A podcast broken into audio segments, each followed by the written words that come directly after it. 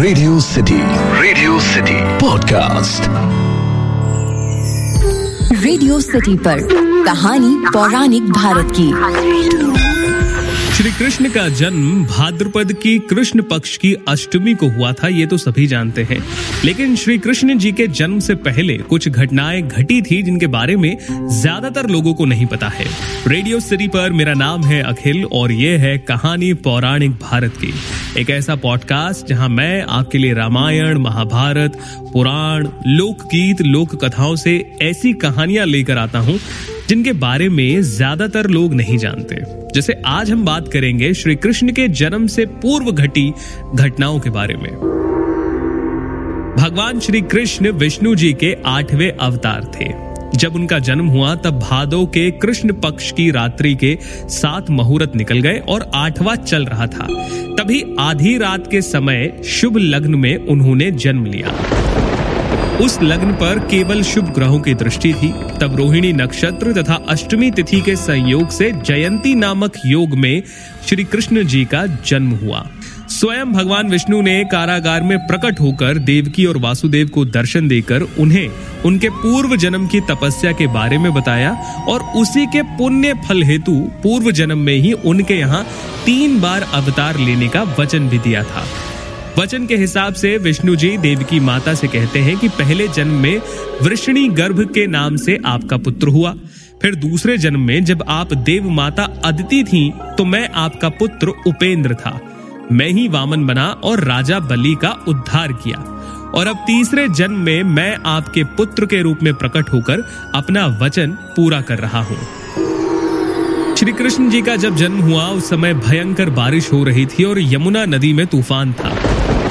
बताया जाता है कि ऐसी बारिश इससे पहले कभी नहीं हुई थी। श्री कृष्ण के जन्म के समय श्री हरि विष्णु की आज्ञा से माता योग माया प्रकट होकर देवकी और वासुदेव जी को उनके द्वारा श्री विष्णु के दर्शन और पूर्व जन्म की यादों को मिटा देती है। योग माया के प्रभाव से ही उस वक्त शेषनाग बलराम के रूप में रोहिणी के गर्भ में चले जाते हैं।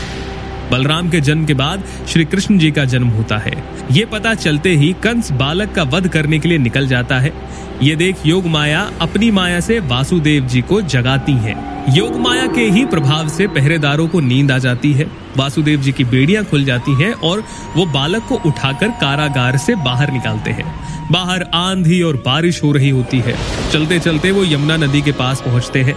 तट पर उन्हें एक सुपड़ा पड़ा नज़र आता है, जिसमें बालक रूप श्री कृष्ण को रखकर वो पैदल ही नदी को पार करने लगते हैं। तेज बारिश और नदी की धार के बीच वे गले तक नदी में डूब जाते हैं।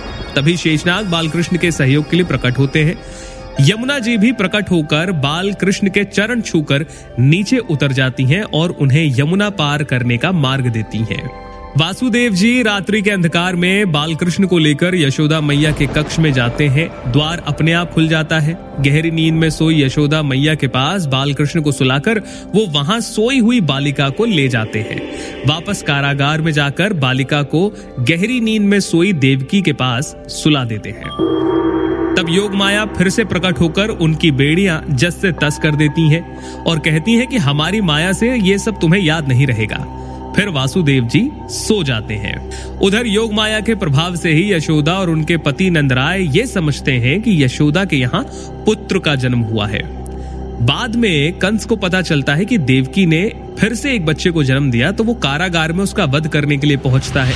कारागार में पहुंचकर वह देवकी से पूछता है कि, लड़की है या लड़का है? देवकी कहती है कि हाँ भैया, लड़की हुई है। तब वो कहता है कि, ये झूठ है। इस बार लड़की कैसी हुई? आकाशवाणी झूठ नहीं बोलती। उसने आठवें पुत्र की बात कही थी। फिर लड़की कैसे आ गई? लड़का ही हुआ होगा, तुमने उसे कहीं छुपा दिया। तब वसुदेव कहते हैं कि जब मेरी आँख खुली तो मैंने इसी बालिका को देखा। मैं सत्यवादी हूँ और कभी झूठ नहीं बोलता। ये सुनकर कंस कहता है कि तो भी ये विष्णु की ही चाल है, जिससे मेरी मति भ्रमित हो रही है। इसीलिए कुछ भी करके मुझे इसे मिटाना होगा। चाहे ये बच्चा किसी भी स्वरूप में हो, मेरे हाथों से नहीं बचेगा। यह कहकर कंस बालिका को देवकी के हाथों से छुड़ाता है। कन्या को एकांत स्थान में ले जाकर भूमि पर पटककर मारने ही वाला होता है कि कन्या उसके हाथ से छूटकर आकाश में उड़ती है और आकाश में योग माया प्रकट होकर हंसने लगती है।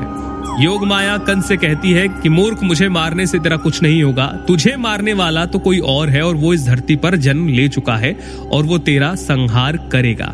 ये कहकर योग माया अदृश्य हो जाती है। और इसके बाद की कहानी तो आप जानते ही तो ये कुछ घटनाएँ थीं जो श्री कृष्ण के जन्म से पहले हुई, जिनके बारे में ज़्यादातर लोग नहीं जानते या इक्का दुक्का घटनाएँ ही जानते हैं।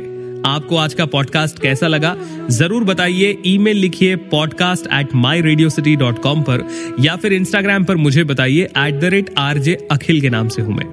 फ़िलहाल के लिए इतना ही, सुनते रहिए रेडियो सिटी मेरा नाम है अखिल। रग रग में दौड़े सिटी। रेडियो सिटी पर कहानी पौराणिक भारत की।